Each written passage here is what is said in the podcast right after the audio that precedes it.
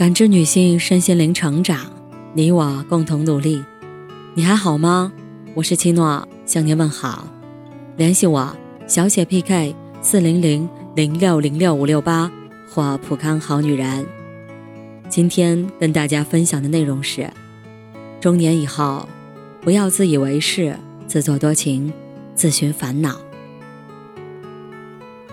梁实秋说：“中年的妙趣，在于相当认识人生，认识自己，从而做自己所能做的事，享受自己所能享受的生活。”的确，到了一定年纪才知道，人生最重要的是学会处理自己与世界的关系。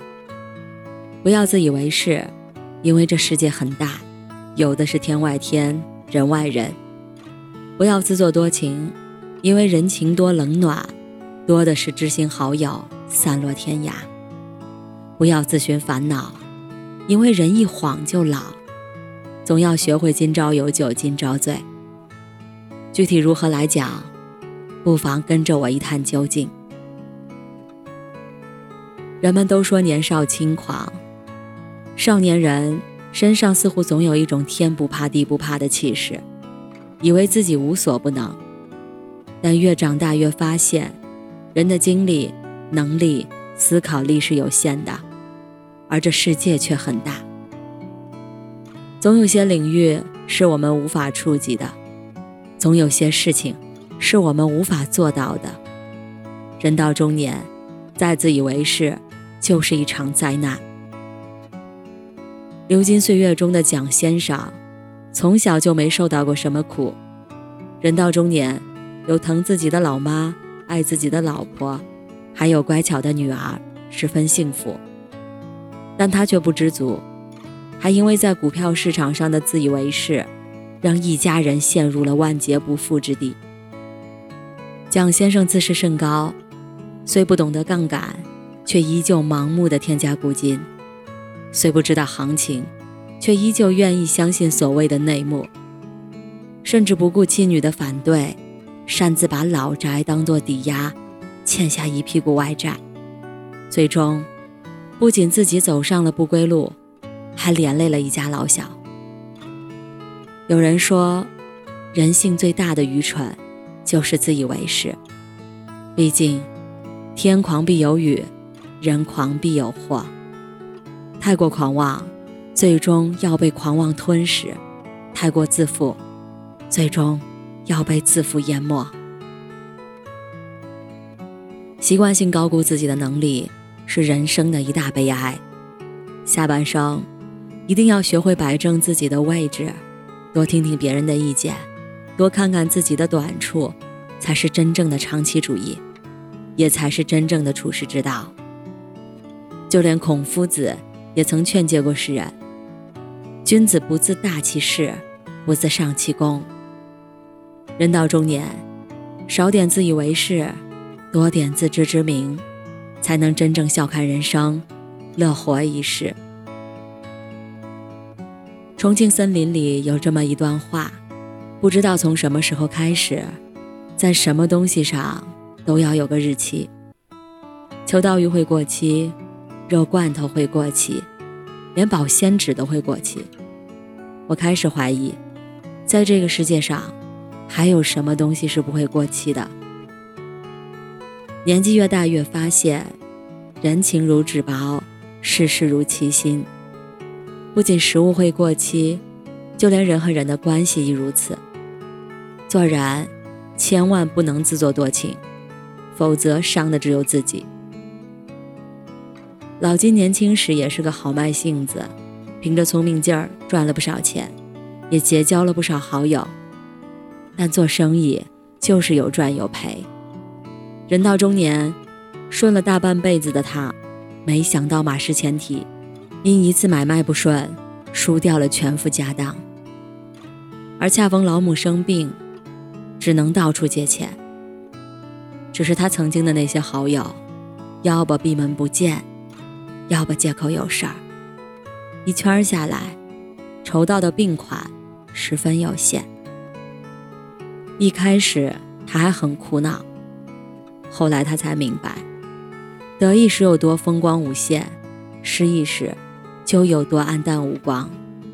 有些人，你把他当挚友，在他心里，你或许只是成功路上的一块垫脚石。当你开始走下坡路的时候，就是你们缘分终结的时刻。这世上多的是世态炎凉的故事，也多的是人走茶凉的话本。一些人认识你的瞬间，就已经做好了离开你的准备。人到中年，别再自作多情，免得徒留自己一生孤独，满目凄凉。最好的做法，或许就是看淡人情，看清得失，做好自己。毕竟生命来来往往。没有哪个人是真的不可替代的。李白曾说：“白发三千丈，缘愁似个长。不知明镜里，何处得秋霜。”人这一辈子，少不了这样那样的烦恼，但人到中年，应该悟了时光的匆匆和岁月的无情。与其沉溺得失，一味自寻烦恼，不如斩断这三千烦恼丝。还自己一个澄澈岁月。在十三邀上，罗翔谈了自己退网的事件。在爆红后一段时间，有人开始在微博上围攻罗翔，说他败坏了知识分子的德行，甚至为五斗米折腰。他一气之下宣布退网。第二天，他在火车上却和最好的朋友相遇，对方问他。别人对你那么多赞誉，你觉得合适吗？他表示愧不敢当。对方又问他：“那别人对你的批评，你怎么就深信不疑呢？”他突然顿悟，明白不管自己做的有多好，都会有人不喜欢自己。为了这些不喜欢自己的人而烦恼，还不如为了喜欢自己的人而精进。《新唐书》中有这么一句话：“世上本无事，庸人自扰之。”人这一辈子，其实百分之八十的烦恼都是自找的。想要活得自在，就不要去管别人的嘴，而要学着走好自己的路；想要活得惬意，就要放开别人的错，去解脱自己的心。当你看淡得失，置身事外，或许一切都会变得轻盈。冯唐有句话说得好：“人不该太清醒，过去的事情就让它过去，不必反复咀嚼。人生不长，重要的事儿也没那么多。天亮了，又转了。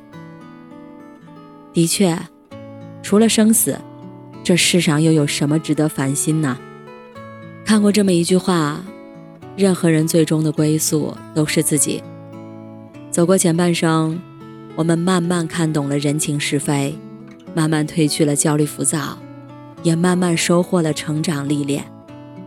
而真正的英雄主义，就是学会自处，不再自以为是，方能看清自己，去接纳世界的广阔；不再自作多情，方能明辨人情，少一些强求，多一些淡然；不再自寻烦恼。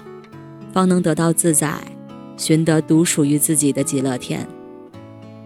在接下来的岁月里，愿你继续不疾不徐的前进，不声不响的绽放。感谢您的收听和陪伴。如果喜欢，可以关注我，联系我，参与健康自测。我们下期再见。